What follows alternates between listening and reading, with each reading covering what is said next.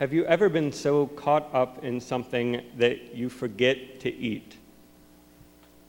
Your focus is so completely absorbed that you fail to notice that you're hungry. Somehow we overlook eating, one of the most basic human needs. When I was 11, 12, 13 years old, around about this time of year when the summer heat becomes unbearable, my best friend Jason and I would get wrapped up in computer games. I hate to say it, but yes, we did. And Jason would come over, we'd start playing this game, and it would get to be about eight or nine at night, and we'd look at each other. It's like, we didn't eat lunch today, did we? We forgot to eat. The game that was so amazing that could make somehow two adolescent boys forget about food was Civilization. If you're not familiar with Civilization, the basic idea of the game is you start with one small city and moving out from there, try to become the dominant power in the world.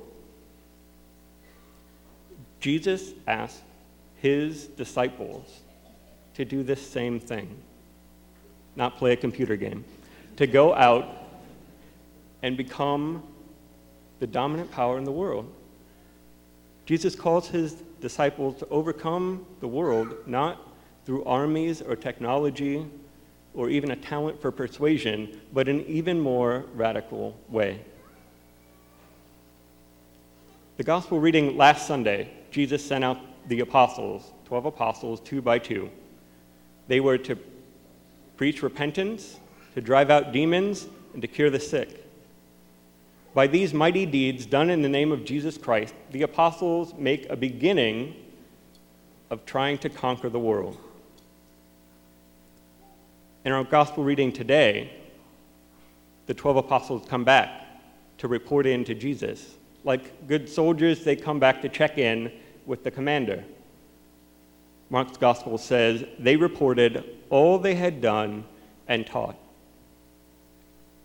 The apostles reported to Jesus what actions they performed, what words they used. They must have been exhausted from doing this because Jesus noticed that they need rest. There were so many people to teach and to heal. The apostles were so absorbed in the task they didn't even get to eat. A basic need was overlooked. So they hop in their boat and head off with Jesus to get a fish sandwich at Frisch's or something, I suppose. No, they go off to a deserted place. Sometimes I think we go off to church. We come to St. Margaret of York like that. We've been out in the world all week, and it's exhausting. We try to live the commandments, to be a good witness of the Christian life to our friends and neighbors and coworkers. And when we get to Sunday, we are spiritually hungry and tired.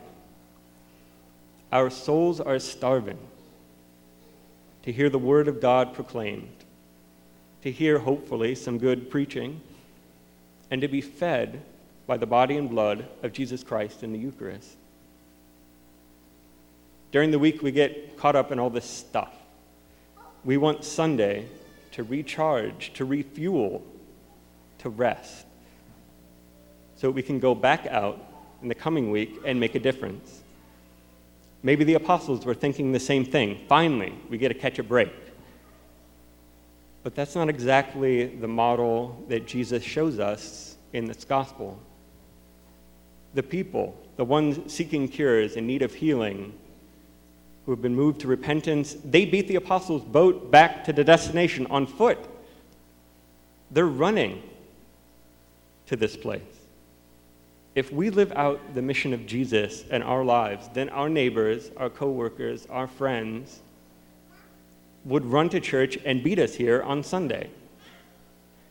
We would come in the door and find them in our pew. They would be sitting in our seat.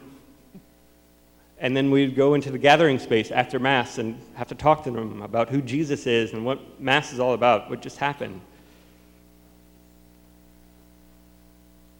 So much for relaxing on Sunday. If we start looking at it this way, like the apostles, we risk misunderstanding the teachable moment that Jesus takes in today's gospel. We might think the lesson here is there is no rest for the weary. Those that follow Jesus Christ are supposed to teach and to give and never have time to even have a donut on Donut Sunday. It would seem like Jesus ignores our basic human needs. If that were true, then Jesus would be like the friend who invites you over, and every time you go over, there's some sort of chore involved. If you are that person, don't raise your hand. But uh, in high school, my friend Chris would invite us over for dinner, and he and his parents lived out in the country, beautiful rustic setting on a tree farm, with great potential for rest and relaxation. But every time we went over, we would have to help his dad with some project cutting logs, moving rocks, clearing brush. To the point where eventually, when Chris calls, you pick up the phone and say, You know, maybe I could make some other friends. But that's not what Jesus is about. It's not about doing more work.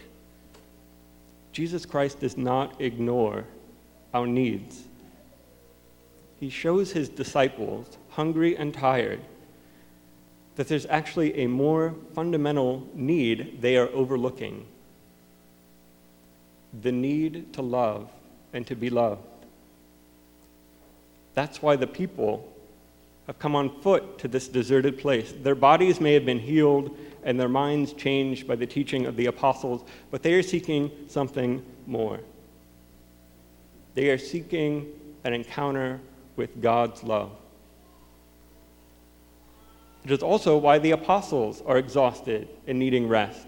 They are working and teaching, but they do not see these acts as opportunities to love. The apostles came back from their mission and reported to Jesus all that they did and all that they said, but they didn't relate to Jesus anything about how they felt, how they loved other people. There's no mention of the heart. That's why they're restless, because they haven't put their hearts into the mission. All of our hearts are restless until they rest in God, who is love.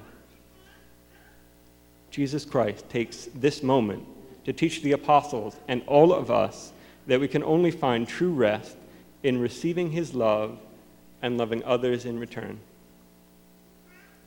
Jesus shows the apostles this not by speaking more words or working more miracles, but simply with his gaze. As Mark in his gospel, which tends to include personal testimony from St. Peter, tells us, when he, Jesus, disembarked and saw the vast crowd, his heart was moved with pity for them, for they were like sheep without a shepherd, and he began to teach them many things. So imagine the boat is approaching the shore. Peter, the fisherman, like a hundred times before in his life, jumps out of the boat, grabs the tow line, and starts hauling the boat into shore. But unlike any time in his life, he looks up and he sees the face of Jesus.